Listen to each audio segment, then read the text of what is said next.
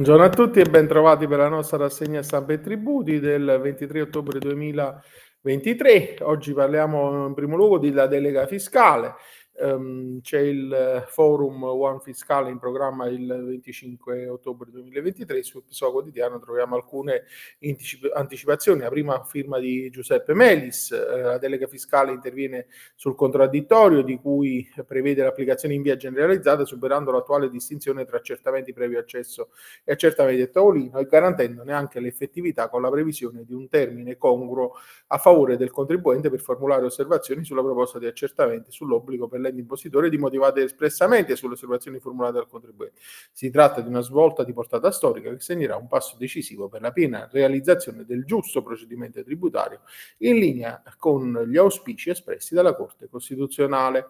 E poi Cesare Glendi, sempre sul episodio quotidiano, esecuzione forzata tributaria, la riforma fiscale risolve gli annosi problemi, sull'esecuzione forzata tributaria fino alla legge delega sulla riforma fiscale tutto non solo taceva ma langueva personalmente da decenni a tutti i livelli nonostante i tanti trascurati moniti della Corte Costituzionale. Bene, con la legge 111-2023 che se ne occupa in due disposizioni, cerca, cercato quindi di porvi rimedio.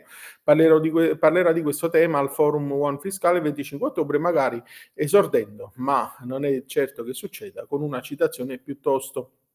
forse anche troppo colta, evocando i bei pensieri e le belle parole di un eh, Quondam, vorrebbe da dire, Pietro Fridero Mindano scrive eh, quanto scriveva per l'esecuzione in generale, vale sicuramente ancora oggi, benché sia passato qualche secolo, forse avrà di che rivoltarsi tumultuosamente nel suo quieto secolare avello.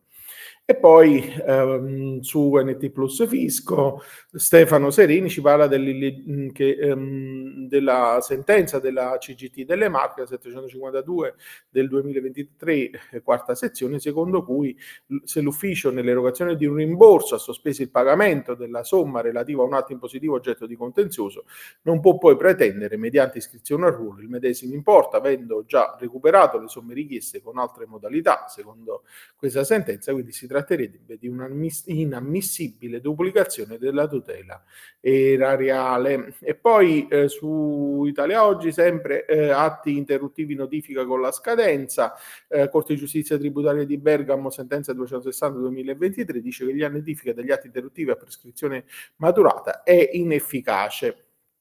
L'articolo è a firma di Benito Fuoco. Um, sul stesso quotidiano Catasto la DOC fa guida alla rideterminazione, CGT di secondo grado del Lazio, secondo cui la DOC fa presentata al contribuente derivando da una procedura a carattere formalmente partecipativo contiene dati a cui l'ufficio può legittimamente rifarsi nell'eventuale successiva rideterminazione della rendita eh, catastale, eh, sul quale non, posso, non, pre- non, possono prevalere elementi privi di rilievo eh, tecnico.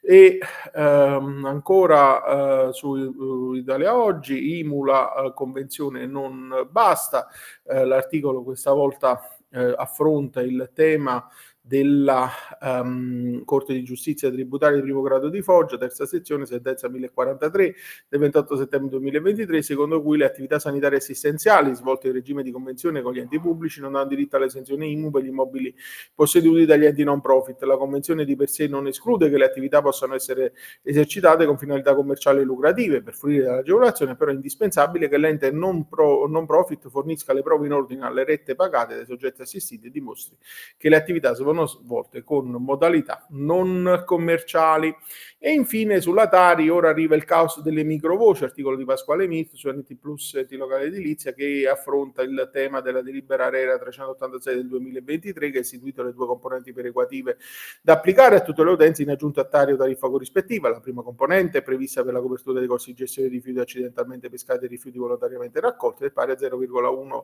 euro per utenza. La seconda è quella per le agevolazioni riconosciute per eventi eccezionali e calamitosi Windows è pari a 1,5 euro a utenza per anno. Le due componenti non rientrano nel computo delle entrate tariffarie di riferimento dei servizi e andranno separatamente indicate nei documenti di riscossione. Qui sta la prima complicazione per i comuni che hanno poco tempo per aggiornare i gestionali e produrre un avviso di pagamento che oltre alla Tari e TEF evidenzia anche le nuove voci. I comuni dovranno poi versare gli importi del, al CSEA, secondo modalità ignota ancora, eh, che dovranno essere indicate entro il primo dicembre, ma la questione è ancora più complicata perché non esiste un codice tributo per le nuove componenti componenti e questo obbligherà i comuni che riscuotono con F24 a inserire l'importo nel codice della Tari per poi procedere allo scomputo. L'istituzione di due codici tributi riversanti al CASEA direttamente dalla struttura di gestione F24 come previsto dall'Eltefo comporterebbe un risparmio significativo degli operi di gestione. Questo è l'ultimo articolo della nostra rassegna di oggi. Io vi auguro un buon proseguimento di giornata e un'ottima settimana e vi do come sempre appuntamento a domani. Arrivederci.